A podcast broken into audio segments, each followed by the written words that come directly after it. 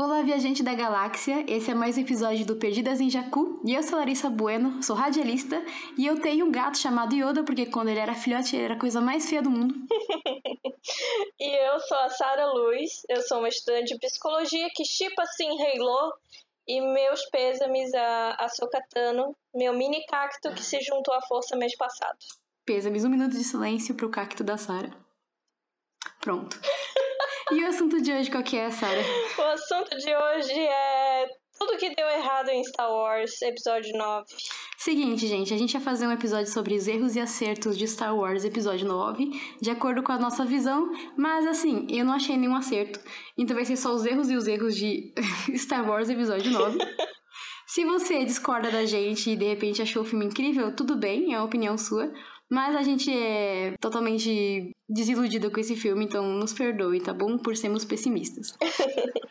Então, para começar o nosso assunto, a gente vai pontuar as coisas em tópicos para ninguém ficar perdido. De acordo de novo, é a nossa impressão, é a nossa opinião, ninguém é obrigado a concordar com absolutamente nada, beleza? Então, assim, Star Wars Episódio 9 estreou dia 19 de dezembro de 2019 no Brasil e dia 20 de dezembro de 2019 nos Estados Unidos. Eu assisti no dia da estreia, tava muito empolgada. É, tentei segurar o hype, assim, eu, eu, eu, confesso, mas eu não consegui, porque eu sou uma pessoa um tanto quanto hypada com as coisas naturalmente. E eu não sei, sabe, quando eu assisti o filme eu tava esperando uma coisa e eu saí totalmente diferente, sabe, quando eu entrei na sala, depois quando eu saí da sala. Porque eu acho que decepção não é a palavra certa, porque ainda é pouco para o que eu senti depois que eu assisti esse filme. Porque eu acho que eu nunca fiquei tão desolada, sinceramente, com um filme em toda a minha vida. Eu só tenho a dizer que eu concordo. Foi comigo a mesma coisa, eu também fui assistir no dia da estreia. E eu tava muito empolgada, eu tava muito nervosa, eu tava muito hypada, eu tava muito hypada, mas muito hypada mesmo. No nível de eu chegar a assistir várias e várias vezes ao longo do ano todo aquele vídeo da Star Wars Celebration que eles liberaram o primeiro teaser trailer e o público foi a loucura. Cara, eu assistia e me arrepiava todas as Ai, vezes. é tão emocionante. Nossa, eu ficava muito emocionada. Tipo, eu ficava pensando, meu, esse filme vai ser o máximo. E eu realmente tentei segurar a onda e não deu porque eles venderam isso, eles venderam muito isso, tipo, eleve seu hype, sabe? Eu acho que eu fui vitoriosa nesse ponto porque eu segurei o hype até o dia, sabe? Não, assim, mentira, quando chegou uns dois dias antes, eu comecei a ficar hypada. Tanto que eu planejei a minha roupa, eu planejei a minha uhum. vestimenta para assistir o filme. Inclusive, eu ia levar meu sabre de luz do, do Kylo Ren, mas eu esqueci mas tudo bem, eu fui vestida lá de, de família Skywalker, toda produzida. Então, assim, eu consegui segurar o hype até que chegou o um momento que eu, meu Deus, eu tenho que ir no cinema. Aí eu resolvi, por algum motivo, hypar. Então eu consegui, uhum. assim, eu fui vitoriosa 90% do tempo. Ah, eu também é, escolhi minha roupa, bem bonitinha, bem estilosinha. não fui, não fui fantasiada por motivos de não ter fantasia, muito menos dinheiro para isso. É... Nossa, eu fui com uma amiga minha, era a primeira vez que a gente estava saindo juntas e tal. E a gente estava muito hypada e é muito engraçado porque uma das coisas que eu sou obrigada a comentar é que quando a gente chegou, tinha muito homem, e tinha um número até que considerável de mulheres. Só que quando a gente chegou, todo mundo olhou estranho pra gente. E é bacana a gente falar sobre o nosso sentimento, porque, primeiro, né, pra vocês verem o tamanho da queda. Segundo, porque, cara, eu acho que quando você vai no cinema assistir uma coisa que você gosta muito, é sempre uma emoção, né? É sempre é um evento, é todo um evento, sabe? E eu uhum. não sinto isso com frequência com qualquer filme. Então com Star Wars é. Nossa, com certeza. É realmente um evento, parece que eu tô indo, sei lá, no Oscar. Sei lá, assistir alguma coisa importante, fazer alguma coisa importante uhum. da minha vida. E eu tô vendo só filme, mas enfim. Então, né, já que a gente tá falando de tombos, Vamos começar. A gente tava lá hypada, cada uma na sua cidade, porque moramos longe, né? Pra quem não sabe, eu sou de São uhum. Paulo. E a Sara é de Santa Catarina.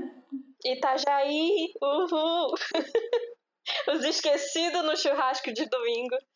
Então a gente não mora perto, mas né, compartilhamos sentimentos aqui mútuos por Star Wars. Tava cada uma na, na sua cidadezinha lá empolgada para assistir aquele filme.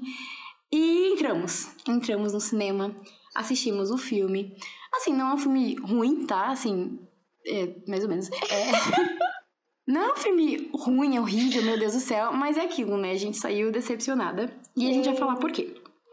O primeiro ponto que eu acho que é importante antes da gente falar sobre todo o resto é o seguinte. Na minha opinião, e a Sarah concorda comigo, Uhum. que o que fez Star Wars, na verdade, essa última trilogia, ela ser tão decepcionante, principalmente esse último, que pra mim é o mais decepcionante deles, é o fato de que a gente trabalhou com dois diretores, grandes diretores de cinema, que tem um problema que acho que é muito comum na indústria do cinema, que é uma coisa chamada ego. Né? E parece que o ego Hum. deles atrapalhou tudo, atrapalhou toda a experiência de Star Wars dessa trilogia pros Uhum. fãs e pra todo mundo. E, assim, a começar pela falta de planejamento da Lucasfilm e Disney, né?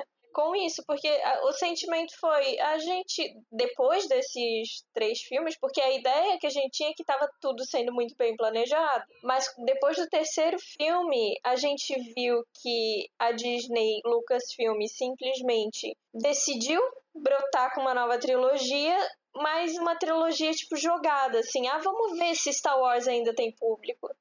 É, porque assim, na verdade, a história desse, dessa trilogia ela foi construída depois, né? Não era uma coisa que já estava pronta lá, engavetada, que um dia ia sair. Ela foi escrita quando eles decidiram que ia fazer uma nova trilogia. Então, é literalmente um, todo um universo novo, do começo ao fim. Existem muitos riscos, né? pra- Quando você tenta fazer uma coisa do zero. Então, assim, basicamente o que acontece? Já jogam assim na tela, mal começou o filme, é o seguinte, Palpatine voltou. Como? Ninguém sabe, porque o lado obscuro da força eh, tem artimanhas que não são possíveis de se mensurar e eles conseguiram trazer Palpatine de volta. É tão obscuro que a gente nem sabe o que tem lá. Ele é Exatamente. tipo o, É um o reino, é o reino abissal do mar, que ninguém consegue ir lá, sabe? Exatamente. E aí o filme começa assim, né? Então a gente tem a Rey treinando com a Leia, né? Tentando aprender coisas novas, etc. E tá tudo de boa lá, quietinho. Eles estão esperando pra atacar de novo, porque no último filme a gente sabe que quase todo mundo morreu. Então eles não têm muitas forças, né? É, a resistência ela é pequenininha Uhum. agora, né? Então eles estão aí, a, a- as primeiras cenas são então da Rey com a Leia lá. E elas estão treinando, e etc. Uhum. Até que o Finn e o Poe eles chegam e recebem uma informação de que tem um espião na primeira ordem e que o Palpatine está em Exegol. E o Kylo foi lá atrás do Palpatine em Exegol porque queria acabar com ele. Tipo, eu não vou servir ninguém. Que palhaçada é essa aqui? Já não matei o Snoke? Tu vai morrer também, seu velho desgraçado. Mas aí ele chega lá e ele vê que a coisa é mais complicada do que ele imagina. Né? Tem muita gente lá, não só o, o Palpatine. Então ele pensa, ah, vamos se aliar aqui, né? Eu tô fazendo um ótimo resumo. vamos se aliar aqui e vamos destruir a... Destruir aquele povo. Isso aí. Enquanto isso, a Rey, ela descobre umas anotações do Luke que tem um localizador Sith que pode levar eles até o Hexagol. E aí ela sai com o Finn, com o Poe, com o Tio e com o BB-8, com todo mundo na Millennium e eles vão navegar pela galáxia ali. Opa, opa, opa, pausa aí. Todo mundo não. Rose ficou no coisa da resistência. Ela foi. O, o- não, olha o descabimento. Eu já vou começar aqui, né? O descabimento. Rose ficou na resistência. Ela foi até chamada pra aventura. Eles, me- eles tiveram a pachorra de chamar ela pra aventura e ela usar uma desculpa esfarrapada de que a Leia tinha muita coisa pra ensinar ela. Então ela não foi pra aventura. Ah, não, tô de boa, quero não, dane-se. É, não, vamos, vou ficar por aqui mesmo, né? Vou, não quero mais correr risco de vida. E é isso aí, vamos partir a aventura. Pode continuar. E aí, né, eles estão em Passana e aí eles encontram quem? Lando. Do Do nada. nada, assim. Do nada que não tem explicação, ele simplesmente aparece e aí ele fala que talvez ele saiba onde que tá, a localização, etc, etc. Uhum. E aí o Kylo descobre onde a Rey tá e começa aquela perseguição chata lá dos dois, né? Uhum. E aí fica o filme, basicamente, uma parte grande do filme do, do Kylo falando pra Rey, oh, eu tenho uma coisa pra te contar. Aí ela fala, mas o que que é? Ele, não, mas não pode, eu, eu tenho que te contar depois. Não, mas conta agora. Não, mas onde você tá, menina? Não, mas não, me conta agora. Não, não, eu, onde você tá, menina? E fica assim o filme inteiro. Meu, é triste. Aí, enfim, eles estão nessa perseguição até que eles descobrem que tem um cara, um, eles descobrem os restos mortais de um caçador Jedi, né? E acham uma adaga junto com esse cara, que tem umas escritas que eles não entendem, só que o C3PO entende. Mas ele não pode traduzir, porque vai contra a programação dele, ele não pode de jeito nenhum. Aí o que, que eles fazem? Vamos obrigar esse filho da mãe ridículo a traduzir pra gente. É a melhor, é a melhor definição deste momento, né? Porque eles estão correndo o tempo todo, daí resolvem correr para outro planeta, um planeta gelado. Inclusive, gostaria muito de morar lá, porque eu gosto de frio. Enfim, aí brota, brota alguém lá que é quem? Uma ex-namorada do Paul. Aí essa ex-namorada do Paul conhece alguém que pode meio que desprogramar o C3PO ou forçar ele a, a ir contra a programação dele e é onde a gente tem um segundo baque, né? Porque o primeiro baque foi a ideia de que o Chewie tinha morrido. Isso, tem essa parada estranha que acontece aí. Bem estranha. Aí, de novo, a gente tem o segundo baque que é: ah, meu Deus, C3PO vai perder todas as memórias dele. A gente descobre depois que é temporariamente. Assim, uma coisa que é muito chata que a gente vai falar mais pra frente é que o filme basicamente se resume a coisas tristes que vão acontecer, mas que você sabe que no final é, vai ser revertido, então não serve pra nada. E você não consegue nem se emocionar porque você sabe que eles vão reverter. Tipo, o Chewie que morre, mas não morre. C3PO que perde a memória, mas não perde. E no final não faz diferença nenhuma pra história. Uhum. É só para causar aquele impacto emocional que eu acho que eles estavam querendo trazer com esse filme. E, sinceramente, eu terminei o filme com os olhos secos e isso, para mim, é muito ruim, porque eu sou uma pessoa muito, muito, mas muito emocional. Então eu choro com qualquer coisinha, eu rio com qualquer piada ridícula. Eu sou muito sensível a essas coisas. Terminar a saga da minha vida. Exato, isso que eu ia falar. O problema é você sair com os olhos secos do último filme de Star Wars. É, e nenhuma dessas pequenas coisas que eles botaram conseguiam me emocionar. Eu tirava sarro da situação. Então, pra gente resumir, né, acontece que nesse meio tempo aí que eles descobrem as, a, o que estava escrito na daga, é, tiram a memória do C3PO, a Rey, ela tem uma visão dos pais dela, ela encontra o Kylo, e o encontra, entre aspas, aí ele conta que, na verdade, ela é neta do Papatini, aí ela fica meio coisada da cabeça, aí, enfim, no final de tudo, eles conseguem chegar até Hexagol, tem umas lutas Nananana. O final do filme, né, que é aquela luta da Rey com o Kylo, que acontece que o Kylo ele se rende, né? Acontece, é, ele quase morre e a Rey salva a vida dele. Aí ela foge, deixa ele morto lá. Detalhe muito engraçado. Ela mesma que enfia o sabre dele na barriga dele e começa a chorar e salva a vida dele. Exatamente, ela tem mata ele, né? Aí se arrepende. Fala, meu Deus, fiz besteira. Aí tenta consertar as coisas, mas ela deixa ele lá morto, morrendo lá e vai embora. Uhum, morrendo entre aspas, né? Porque ela já curou ele. Ele só tá lá largado. Aí nesse momento, o Kylo, né, que agora já tá se tornando bem, ele se arrepende do que ele faz, de todas as coisas que ele fez, porque ele vê o fantasma do pai dele. E aí ele fica com peso na consciência. E aparentemente, porque não ficou explícito, ele sente a presença da mãe dele, ou a mãe dele fala com ele, isso não ficou muito claro. A, a, a ideia que eles quiseram trazer é que a Leia é, usou toda a sua força como o Luke fez no primeiro, uhum. é, para criar uma certa, um certo nível de projeção até o bem pra falar com ele. Tipo, assim, depois de 30 anos. Por que ela não fez isso antes? ela não fez isso antes, sabe? Eu não consigo conter a risada pra esse, pra, pra esse nível de coisa. Mas enfim, né? Tipo, só que só que parece que não foi toda a força dela usada nisso. Na, no livro do filme, aparentemente diz que ela se sacrificou para salvar a vida do filho.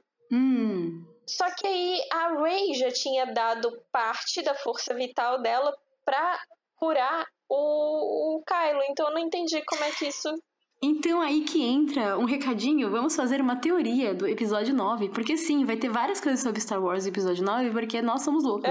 Então vai ter, vamos segurar essa informação que a Sarah acabou de dar, porque quem sabe mais pra frente vai rolar uma teoria nossa, feita por, pela nossa mente geniosa. Na verdade, uma teoria não. A gente vai reescrever a história de Star Wars, a Ascensão Skywalker. Então aguardem. Por que choras? Por que choras, J.J. Abrams? Porque chora Lucasfilm, Disney. Enfim, aí a Ray vai embora, deixa o agora o Ben Solo sozinho lá, chega em Exegol, aí o pessoal da Aliança chega junto lá, acontece uma luta muito maluca e ela vai lá lutar contra o vô dela. Outra coisa que ninguém entende é que de repente o Ben chega lá em Exegol também e ninguém sabe como, porque aparentemente ele não tinha nenhuma nave para sair do planeta em que eles estavam antes.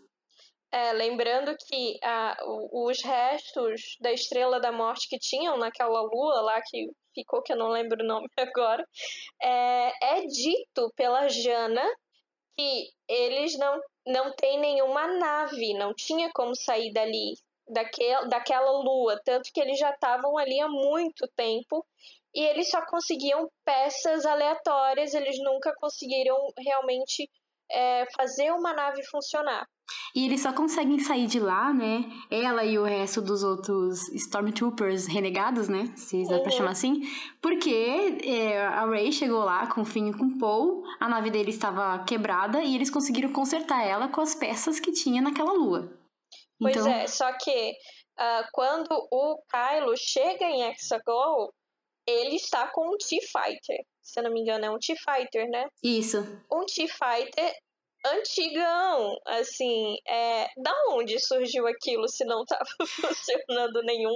Não tinha nenhum inteiro, eles dizem que né, não tinha nenhum inteiro. É, Mas enfim, aí ele chegou lá, brotou lá, Ele brotou e vai lá, ajuda a Rey a lutar contra o vô dela.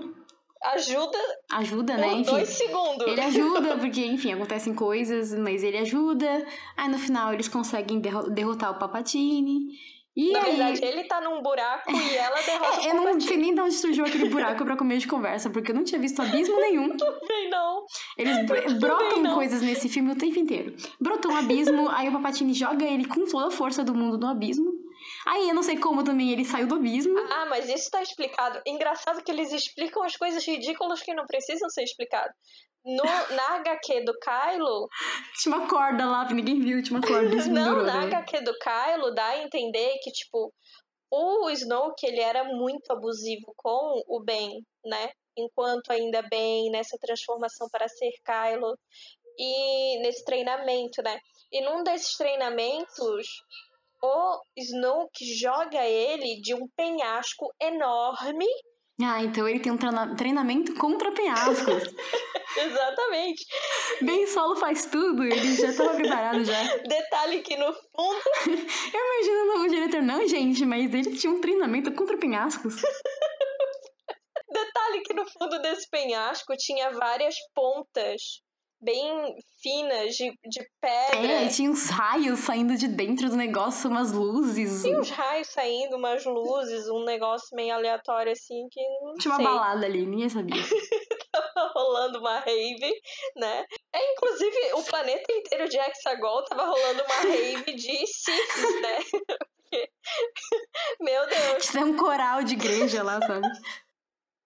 Tinha, tinha esse culto aí, que era um culto que eu não entendi muito bem. Inclusive os Cifs, eles só sabiam, serviram pra, pra ficar, oh, toda vez que eles apareciam. Mano, é muito zoado. Eles não faziam nada. O Papatini falava alguma coisa deles, oh.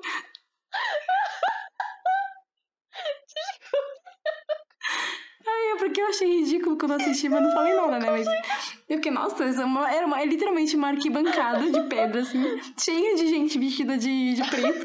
Dizendo, oh, eu sou isso. sabe? Cara, meu Deus do céu. É, Assim, naquele momento eu já não tava sentindo mais nada, porque tava. Na verdade, eu estava feliz com o retorno do bem, né?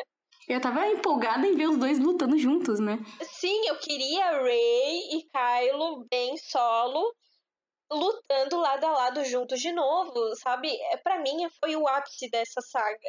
Nos últimos Jedi, foi os dois lutando lado a lado. Eu queria aquilo para minha vida, sabe? Eu pagaria para ver quantas vezes fosse preciso. pra ver Rey e Ben caindo na porrada com alguém. É, poxa, os, os seres atualmente. Rinha de Jedi.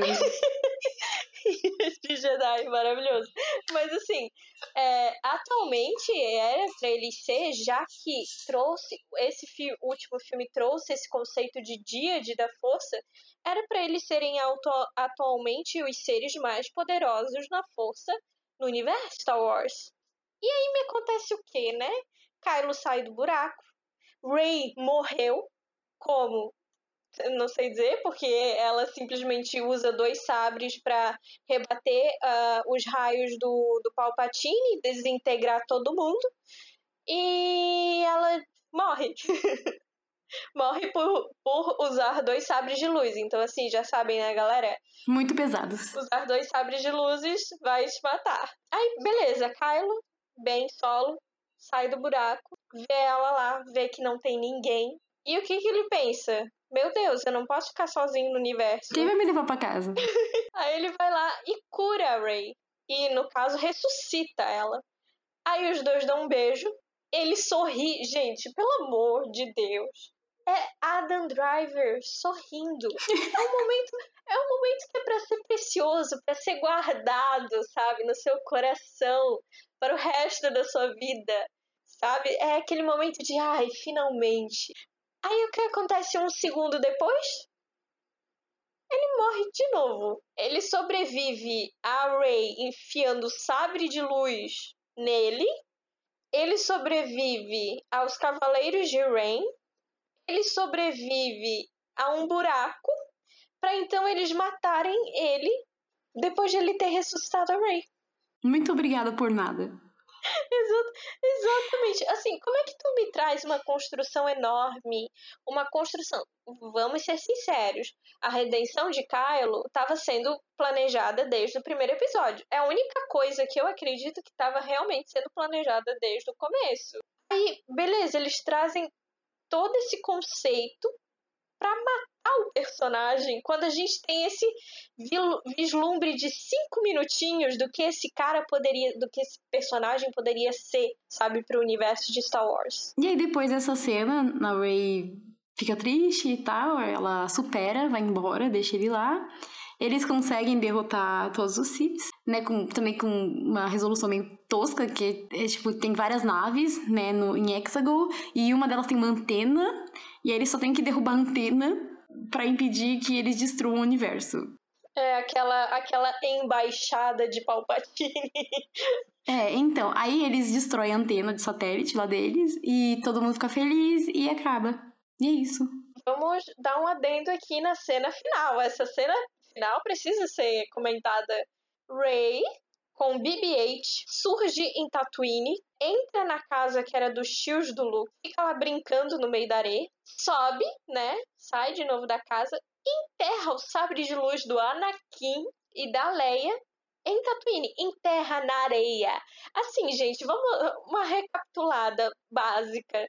Anakin passa a prequels inteiras dizendo que odeia Tatooine, odeia areia eles vão lá e me enterram o sabre dele na areia. E aí tem Ray, né? A, chega uma vizinha e pergunta qual é o nome da, dela. Ela fala Ray. Aí a vizinha, Ray de quê? Aí a Ray olha pro horizonte, tá lá os fantasminhas da força do Luke e da Leia. É, e ela diz pra mulher, Ray Skywalker. Gente, quando eu ouvi isso, essa festa virou um enterro, esse filme virou um enterro, literalmente enterrou a família Skywalker inteira e fez a descendente do Palpatine pegar o sobrenome deles. De novo, Rey começou essa saga negando sua própria história, terminou do mesmo jeito. É isso aí, galera. Esse foi o dinheiro gasto de vocês. Tchau. Já que demos esse resumo horrível, porque nós somos péssimas em contar história, vamos chegar às conclusões, né? Vamos falar sobre as nossas conclusões. É o seguinte: Essa trilogia inteira, ela deu tão errado e foi tão confusa e tão estranha por culpa primeiro da própria produção e dos próprios diretores, né? Porque é aquilo, diretor de cinema tem um ego muito grande, mas é ridículo essa briga de ego ter conseguido estragar toda uma saga, gente. Porque não estragou só a, a, a última trilogia, estragou tudo. Porque nada fez sentido no final. Você pega anos e anos e anos de, de história para no final dela ser tão, sabe, jogado, parece. Jogado pra sei lá qual é o objetivo no final das contas. Então, assim, a gente tem o Ryan Johnson e o J.J. Abrams. J.J. Abrams dirigiu o primeiro, Ryan o segundo e o J.J. voltou no último. Aí, seguinte, né, tem toda uma briga de ego entre os dois. O J.J. aparentemente não deixou coisas escritas pro segundo filme, ou ele deixou, mas o Ryan Johnson disse que ele resolveu fazer uma história dele, ele não queria usar nada dos outros, e aí ele descartou o pré-roteiro que o J.J. Abrams tinha escrito. Convenhamos, assim, depois do que a gente viu no terceiro filme, assim, fez muito bem, Ryan, fez muito bem.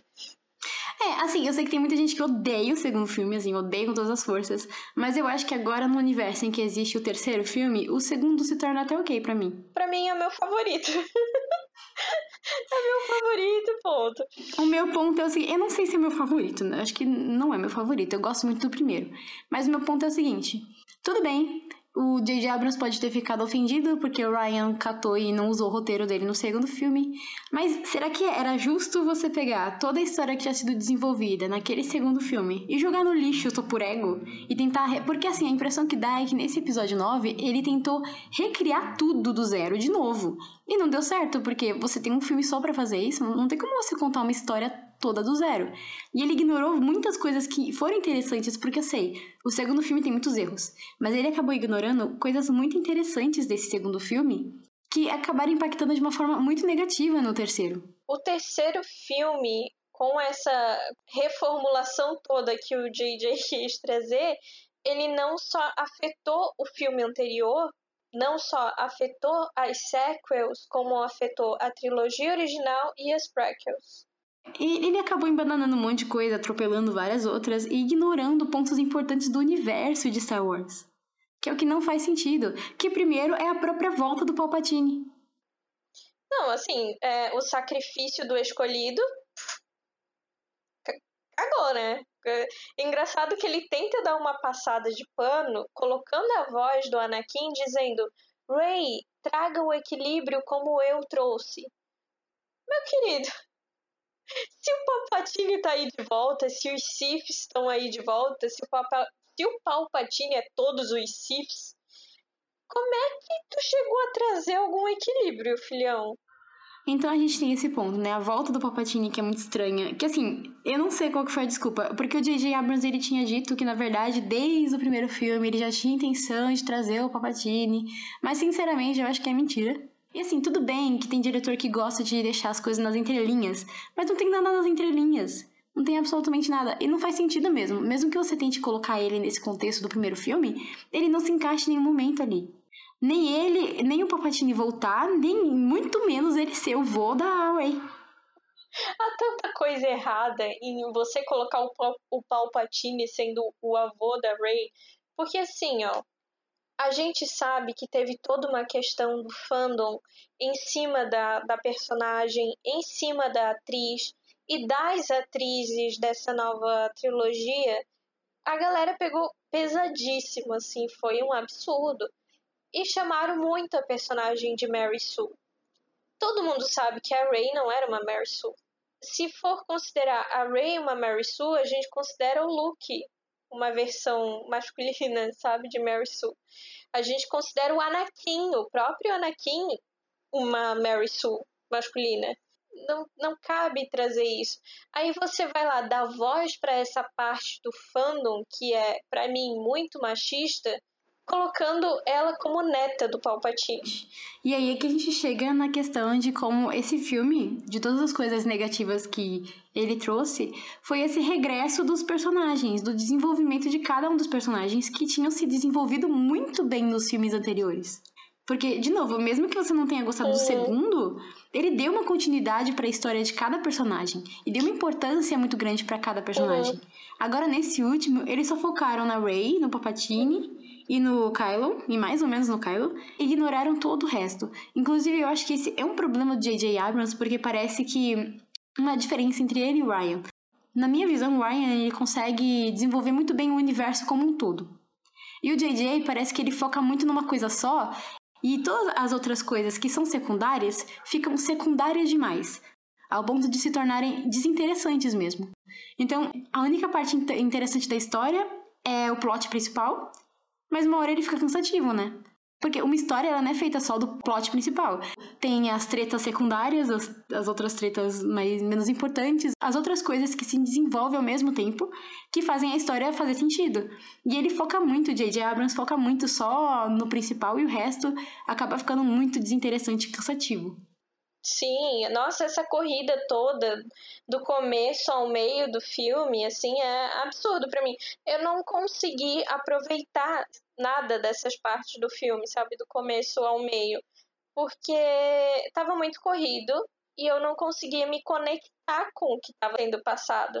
Você não consegue, é... não dá tempo de você criar um vínculo com aquele momento, com aquelas coisas que estão acontecendo, porque elas acabam praticamente no mesmo é, instante que Sim. elas começam, e já tem uma outra informação sendo jogada, e você fica, meu Deus, eu não consegui nem processar o que acabou de acontecer. Uhum. E aí já tá acontecendo uma outra coisa. É consequência do JJ ter tentado apagar o que o Ryan tinha feito no outro filme. Ele tentou uhum. corrigir os erros, e nessa tentativa dele de agradar os fãs, tentando corrigir erros que foram feitos no filme anterior, ele acabou se atropelando muito, porque tem muita informação sendo jogada para você o tempo inteiro. E não dá pra. Você não consegue se conectar. Que nem a Sarah disse, eu não consegui me emocionar com o filme porque não dava tempo de me emocionar. E assim, é, uma coisa que a gente esqueceu de, de falar do Palpatine. É, surgiu uma informação agora, né, vinda da novelização do filme, o livro do filme, que o Palpatine, na verdade, é um clone com o espírito do Palpatine. Esse clone seria então do Palpatine no filme ele está muito destruído. É um corpo muito destruído, tanto que ele usa o, o vínculo da Rey e do Ben para se restaurar, né? Restaurar a, a força do, do corpo, restaurar o próprio corpo. Mas aí, no livro, diz que o pai da Rey era um clone do Palpatine. É um clone que. É, só que era um clone que não deu certo. Só porque, na verdade, só porque ele não tinha a força, não era um usuário da força, no caso, né? Só que, querendo ou não, se a gente vê no filme, ele parece muito bem saudável. Só não tinha, não era usuário da força. Aí eles vão lá e me trazem um outro clone que tá todo detonado. Já temos toda uma, uma mudança de questão ali, porque o, o Palpatine inicia dizendo que ele quer que a Rey mate ele pro espírito dele e pro corpo dela. Beleza. Resumindo, volta naquela questão de que a gente fica, meu Deus, o lado negro faz o quê? Que a gente não entende. Porque... Quais são as capacidades desse povo? Porque eu não entendo. Eu também não, não, não entendi nada. É possessão demoníaca. é... Não, não, não faz sentido, sabe? Não. É como a gente tava falando, tudo o que se criar, tudo que se criou nesse filme não durou dois segundos, sabe? Não teve contextualização e nem teve continuidade, não teve uma base, não teve uma estrutura para se fazer sentido, não teve lógica. Simplesmente jogaram. É, e aí tudo isso acaba impactando negativamente nos personagens. Como a Ray, por exemplo, o fato dela ser neta Sim. do Palpatine agora, meio que apaga tudo o desenvolvimento que ela teve nos outros filmes. Porque a questão da Ray, que faz que ela seja interessante, uhum. é o fato dela ser uma ninguém. Que é como o Kylo chama ela lá atrás. Fala, você, você não é ninguém. Você é uma ninguém. E o fato dela ser uma ninguém uhum. não é uma coisa negativa, porque faz com que ela seja forte sozinha. Ela não precisa de ninguém para ser alguém. Ela precisa apenas dela mesma. Ela tem uma força incrível, literalmente uma força incrível. Uhum. Ela tem habilidades maravilhosas, ela tem todo um legado, ela tem toda uma missão aí. O tempo inteiro você sente que a Rey ela vai fazer coisas muito grandes, importantes. E ela faz tudo isso sendo uhum. apenas a Rey. Ela não precisa de, de uma família por trás, sabe? Como são os Skywalkers e tudo mais. Na verdade, ela tem o próprio legado. Ela constrói o próprio legado. Que é o fato dela ter vindo de Jakku, um, de um lugar que não tem ninguém, praticamente é um deserto, um lugar que ninguém vai, as pessoas esquecem.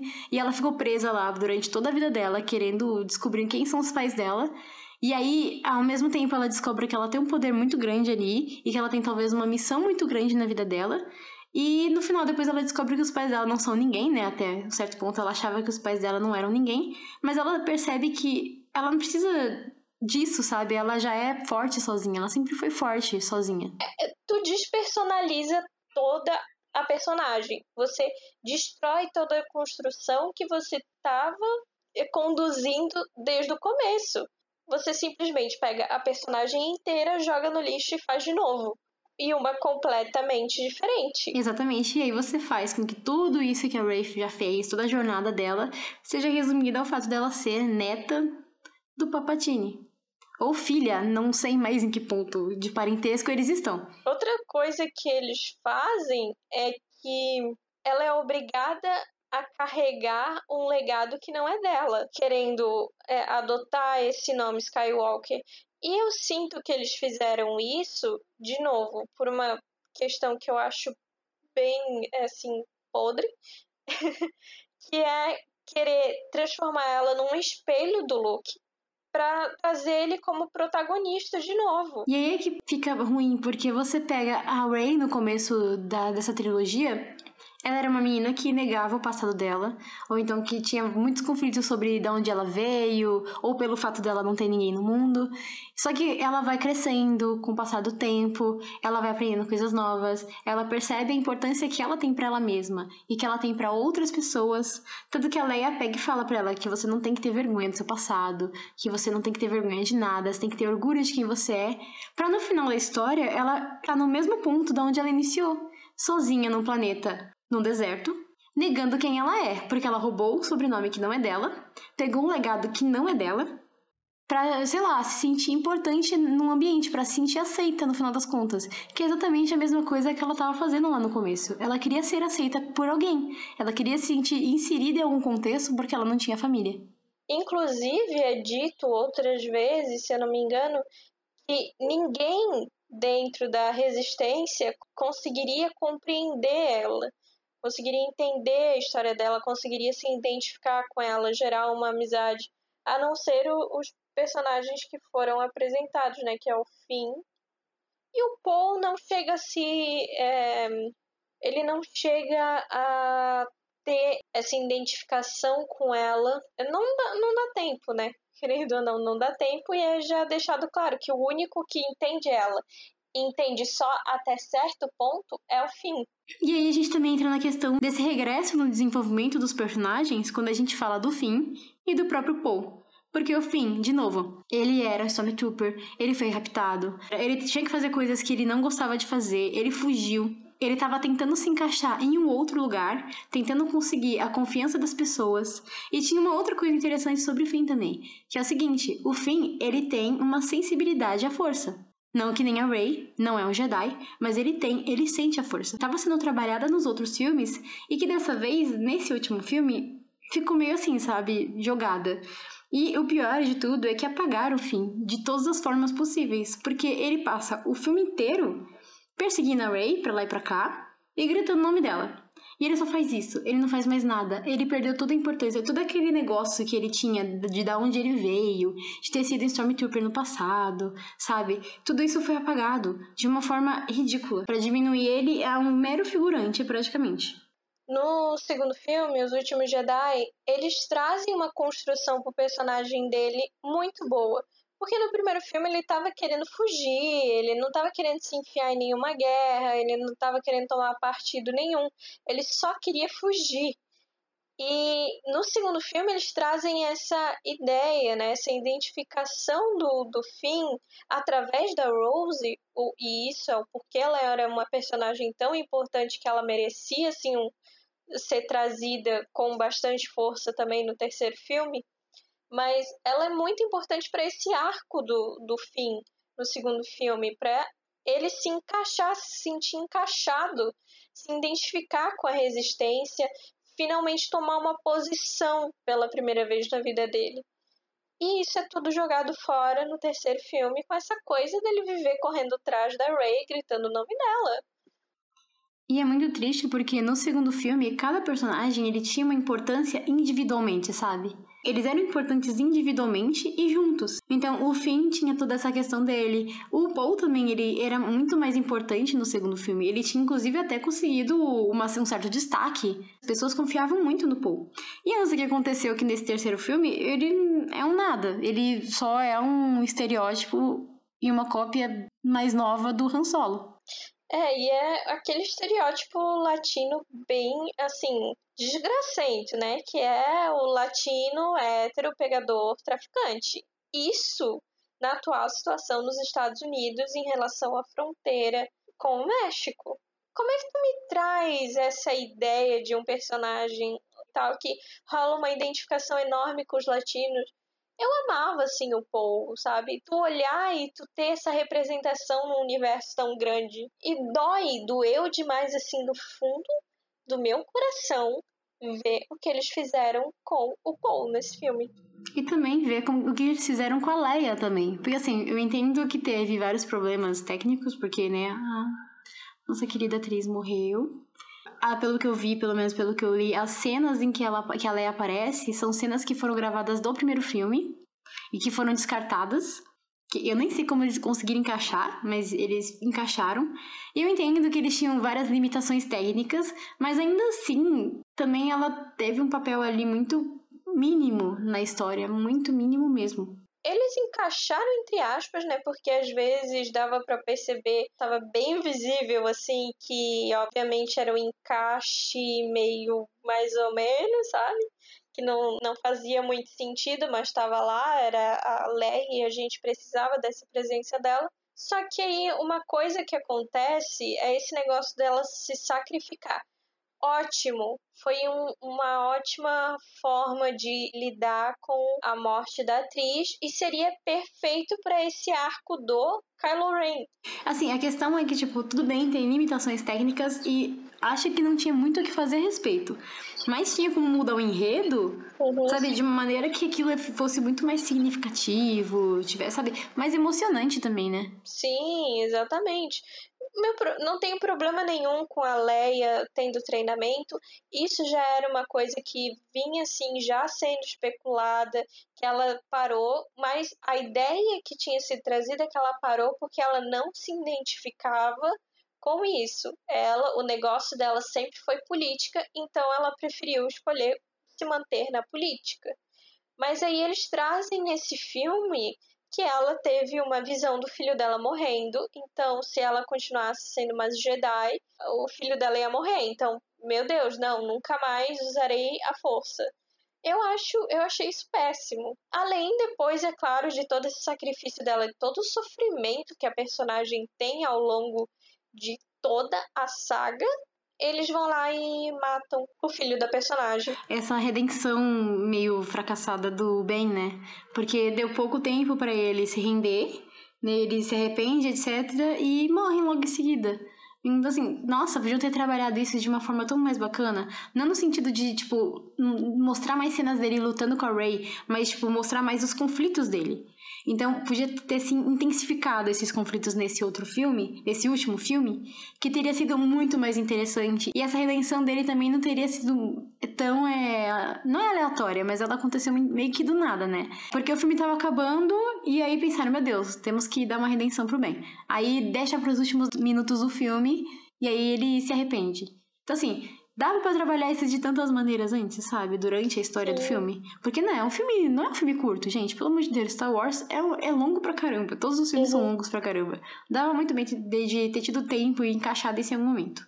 Eu acho que se ele não tivesse, se o JJ não tivesse tão preocupado em refazer muitas da, das coisas que aconteceram no último filme, ele teria tempo para trabalhar muito bem trabalhado essa redenção do, do Kylo já no começo do filme. Eu adoraria ver isso no começo do filme, porque assim, eles tiveram um ano, aparentemente é um ano desde a última do segundo filme, né? Muita coisa aconteceu. Kylo se tornou o supremo líder do, da Primeira Ordem depois de ter matado o Snoke. Assim, como assim?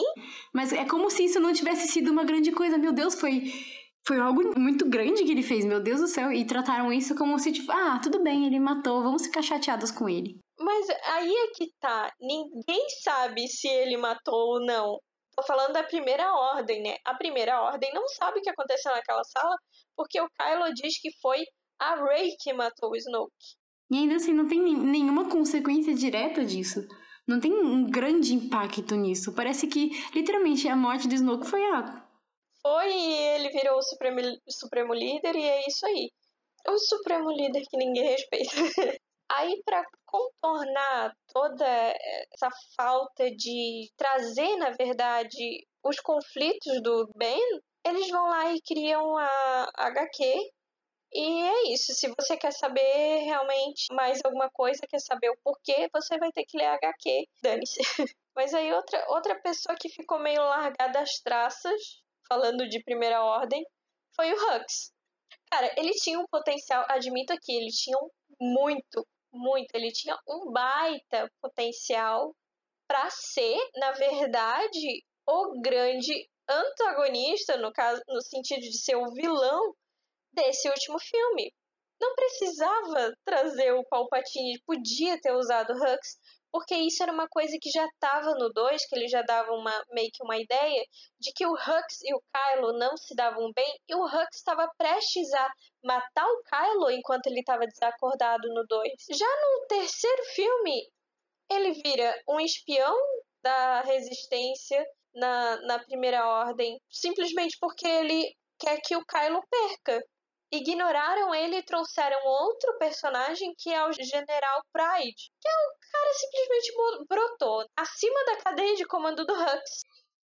É, o filme foi um grande compilado de teoria de fã, de fanservice e de plots óbvios. Uma das coisas que deixa o filme mais desinteressante é o fato de que você já sabe o que vai acontecer na próxima cena antes mesmo dela começar.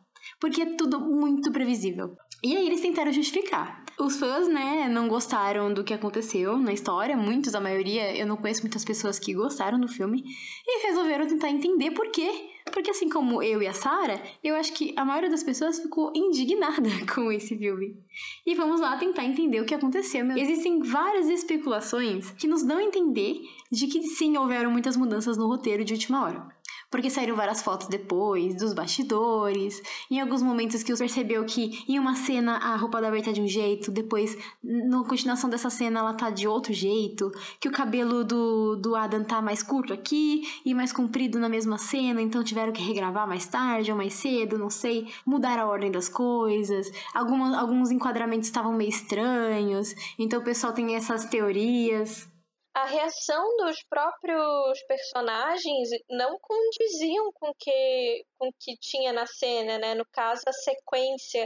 Às vezes tinha uma uma cena muito intensa acontecendo e na seguinte eles estavam de boa. E ou então ao contrário, às vezes uma cena super tranquila e na cena seguinte eles estavam muito empolgados. Uhum. Então às vezes não fazia muito sentido nessa ordem né, do, dos fatores e também não fazia muito sentido é, em relação a outras coisas que o pessoal entendeu que talvez tenha sido regravado.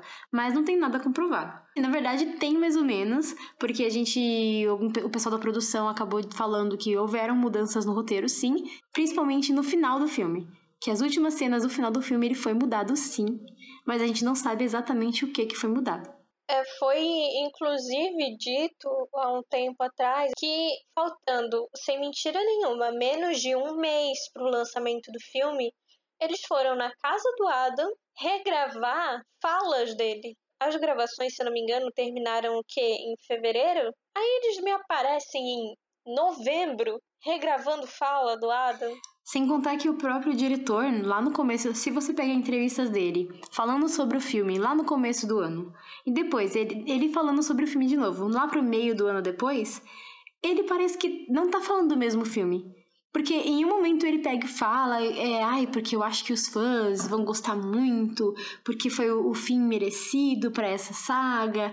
E depois ele pega e fala que não, porque é, todo mundo vai se surpreender. E ele fala umas coisas que dão a entender de que as paradas foram mudadas. Dá para perceber até nas entrevistas dos atores que antes do, desse meio do ano, chegando mais perto do lançamento, na verdade, antes deles assistirem finalmente o filme, né? Eles tiveram uma sessão só com os atores, com o diretor e tal, mais alguns que produziram. Antes dessa sessão, tava todo mundo falando: não, porque é um final épico, jogando lá em cima. E tu via que eles realmente estavam muito animados.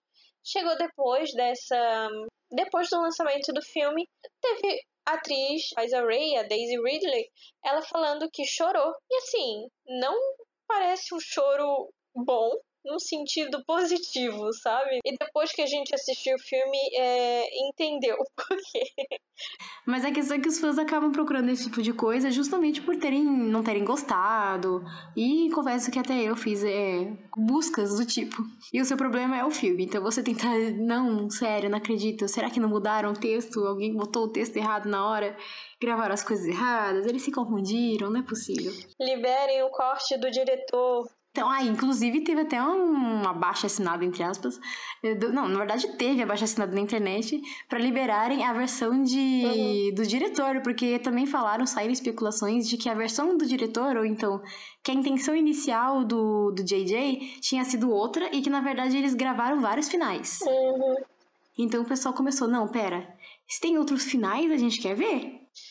E que foi os engravatados é que mudaram tudo do filme. E aí, depois que o filme já tinha sido lançado, começou a sair várias informações sobre a história em si.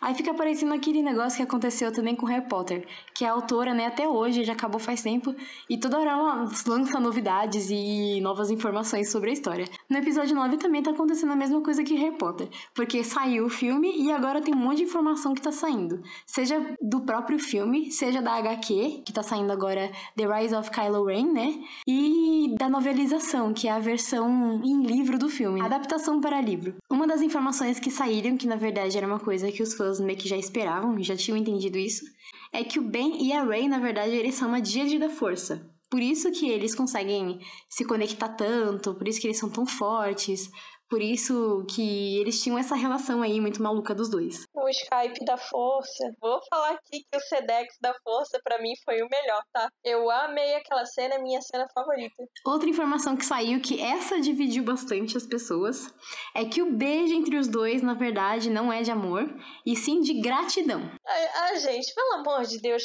primeiro que quem é que beija alguém por gratidão? Beijar na boca com tanta paixão que transmitiram. Você nunca be beijou ninguém na sua vida antes. Segundo, que se você passar isso, você tá passando a mensagem de que, de novo, tem que bater nessa tecla. Mulheres são obrigadas a beijar alguém como forma de agradecimento por alguma coisa que fez. Tanto no, no livro quanto até no filme, tá explicitamente lá o romance entre os dois, sabe? A escritora, por exemplo, do livro é uma escritora de romance. Ela traz muita, muitas evidências de um romance ali, coisas que a gente trabalha num, num, livro de romance mesmo. E é trazido também para esses dois. Cenas de tensão. Cara, não há como você dizer que foi só um beijo de gratidão. Eu acho que a palavra que a autora usou foi meio que equivocada. Tá todo mundo dizendo também que no livro essa parte de gratidão, na verdade, é o, é o Kylo que tá. O Ben, né, no caso, que tá interpretando a Rey dessa forma, mas que logo depois, logo depois dessa palavra gratidão, tem uma vírgulazinha e tem outra coisa também que, que ele traz que é é, o sentimento de finalmente estarem juntos, poder estar juntos. Bom, eu fico meio dividida em relação a isso. Na verdade, eu não esperava que tivesse um beijo nesse filme. Então fui bem pega de surpresa. Sim, eu não chipava, nunca pensei em chipar Raylo. Mas assim, eu fico meio dividida porque talvez eu concorde com a Sarah, é principalmente nessa questão de que quem é que dá um beijo de gratidão a alguém? Depois que eu assisti o filme, assim, eu fiquei meio chocada com a cena do beijo. Eu achei, na hora que eu assisti, eu achei ela meio desnecessária. Mas depois que eu saí do cinema, eu comecei a pensar sobre e relembrar dos outros filmes e cheguei à conclusão de que fez sentido.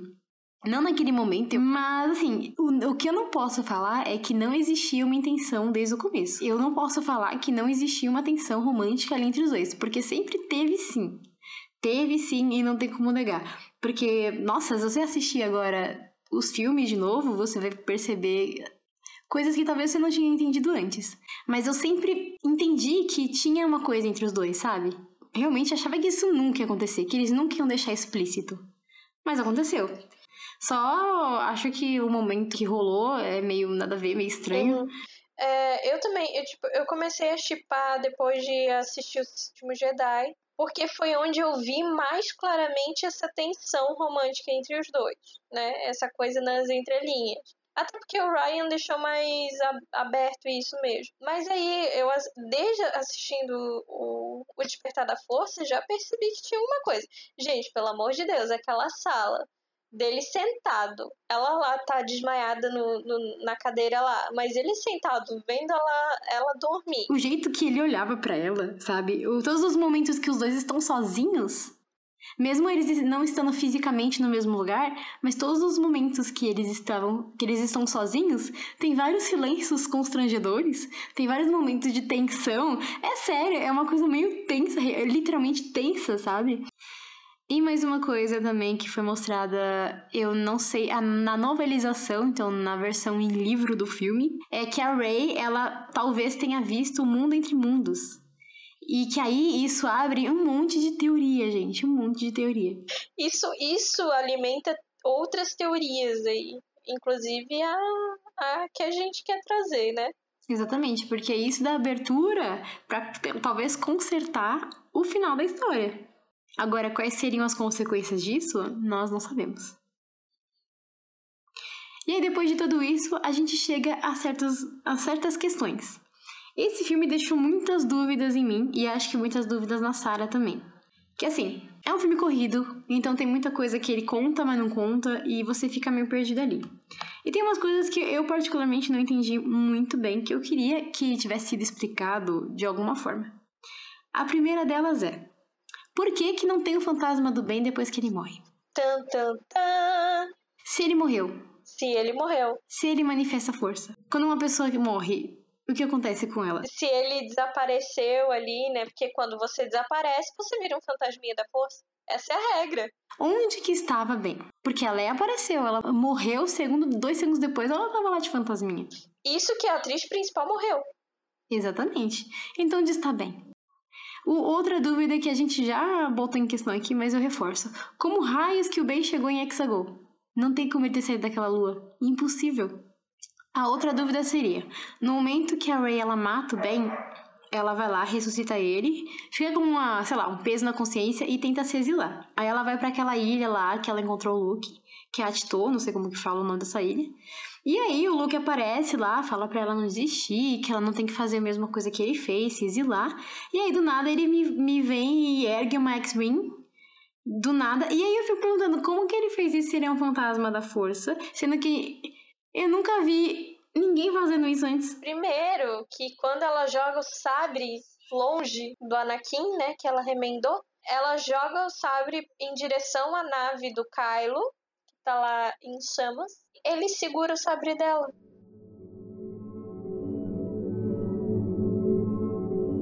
Quais são as suas conclusões, Sara, sobre esse filme? Olha, a minha conclusão é que a queda foi grande, machucou, machucou muito. A gente, quando estava fazendo o roteiro para esse podcast, estava tentando pensar em coisas positivas do filme mas, assim, tirando cena, as cenas do Ben enquanto Ben e do Kylo com a Rey, e eu acho que é muito, mas muito do mérito dos atores, porque o roteiro é péssimo.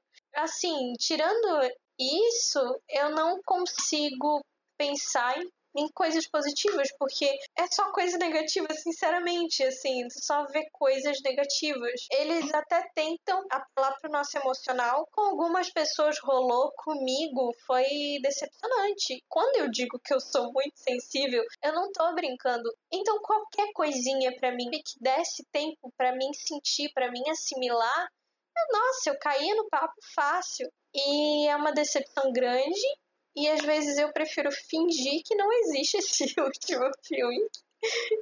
A, destruição da saga da minha vida.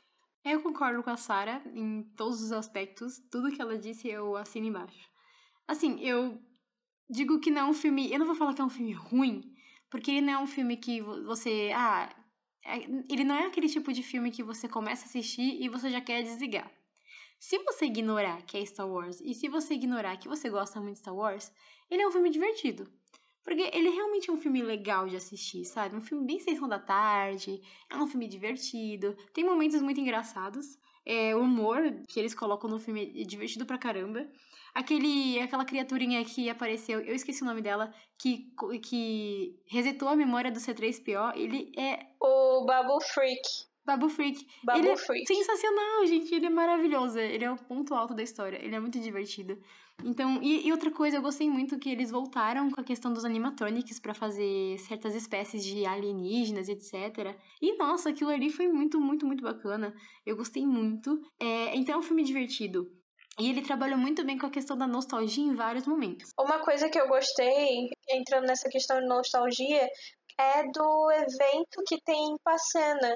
Passana, acho que é assim que se fala Passana. Eu achei muito fofo, eu achei muito legal eles estarem ali no meio. Eu só acho que o desenvolvimento daquela cena foi péssimo.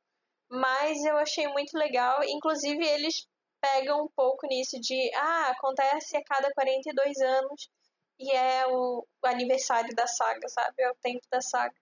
Então, assim, o filme, ele não é não é jogável no lixo, sabe? Não é um filme que você pega, cospe nele e joga no lixo. Se você se desprender de certas coisas. Mas ele peca em todos os outros aspectos. Ele acaba descartando muito os próprios personagens, tem um roteiro muito fraco, muito previsível em vários momentos e com uma conclusão muito rápida. O peso dele é muito grande, porque ele é o filme que encerra a saga. Não vai ter um episódio 10. Acabou. Eu queria muito. Eu invejo as pessoas que gostaram desse filme, é isso. Se você gostou desse filme, eu tenho muita inveja de você. Eu te odeio. Mas não te odeio porque você gosta. Eu te odeio porque eu queria gostar também. Queria que fosse algo que eu saísse do cinema com o coração quentinho, sabe? Em paz. Eu saí estressada e de luto. Vamos terminar esse episódio por aqui. Eu espero que você tenha gostado. De novo, não precisa concordar com o que a gente disse. Na verdade, até acho bom que não concorde, porque assim a gente consegue debater, né? E eu gosto de ver pontos de vista diferentes das pessoas. E se você tiver um ponto de vista diferente, fala pra gente qualquer. Vai lá nas nossas redes sociais. Estamos no Instagram, no Twitter, no YouTube, no Facebook, como Perdidas em Jacu, sendo Jacu com dois Ks. Aí você vai lá, fala o que, que você acha, o que, que você achou desse episódio, o que, que você achou do filme, e aproveita e compartilha com os amigos e divulga, tá bom? E é isso, espero que vocês tenham gostado e até o próximo episódio. A gente fica por aqui. Até, galera. Tchau. Tchau!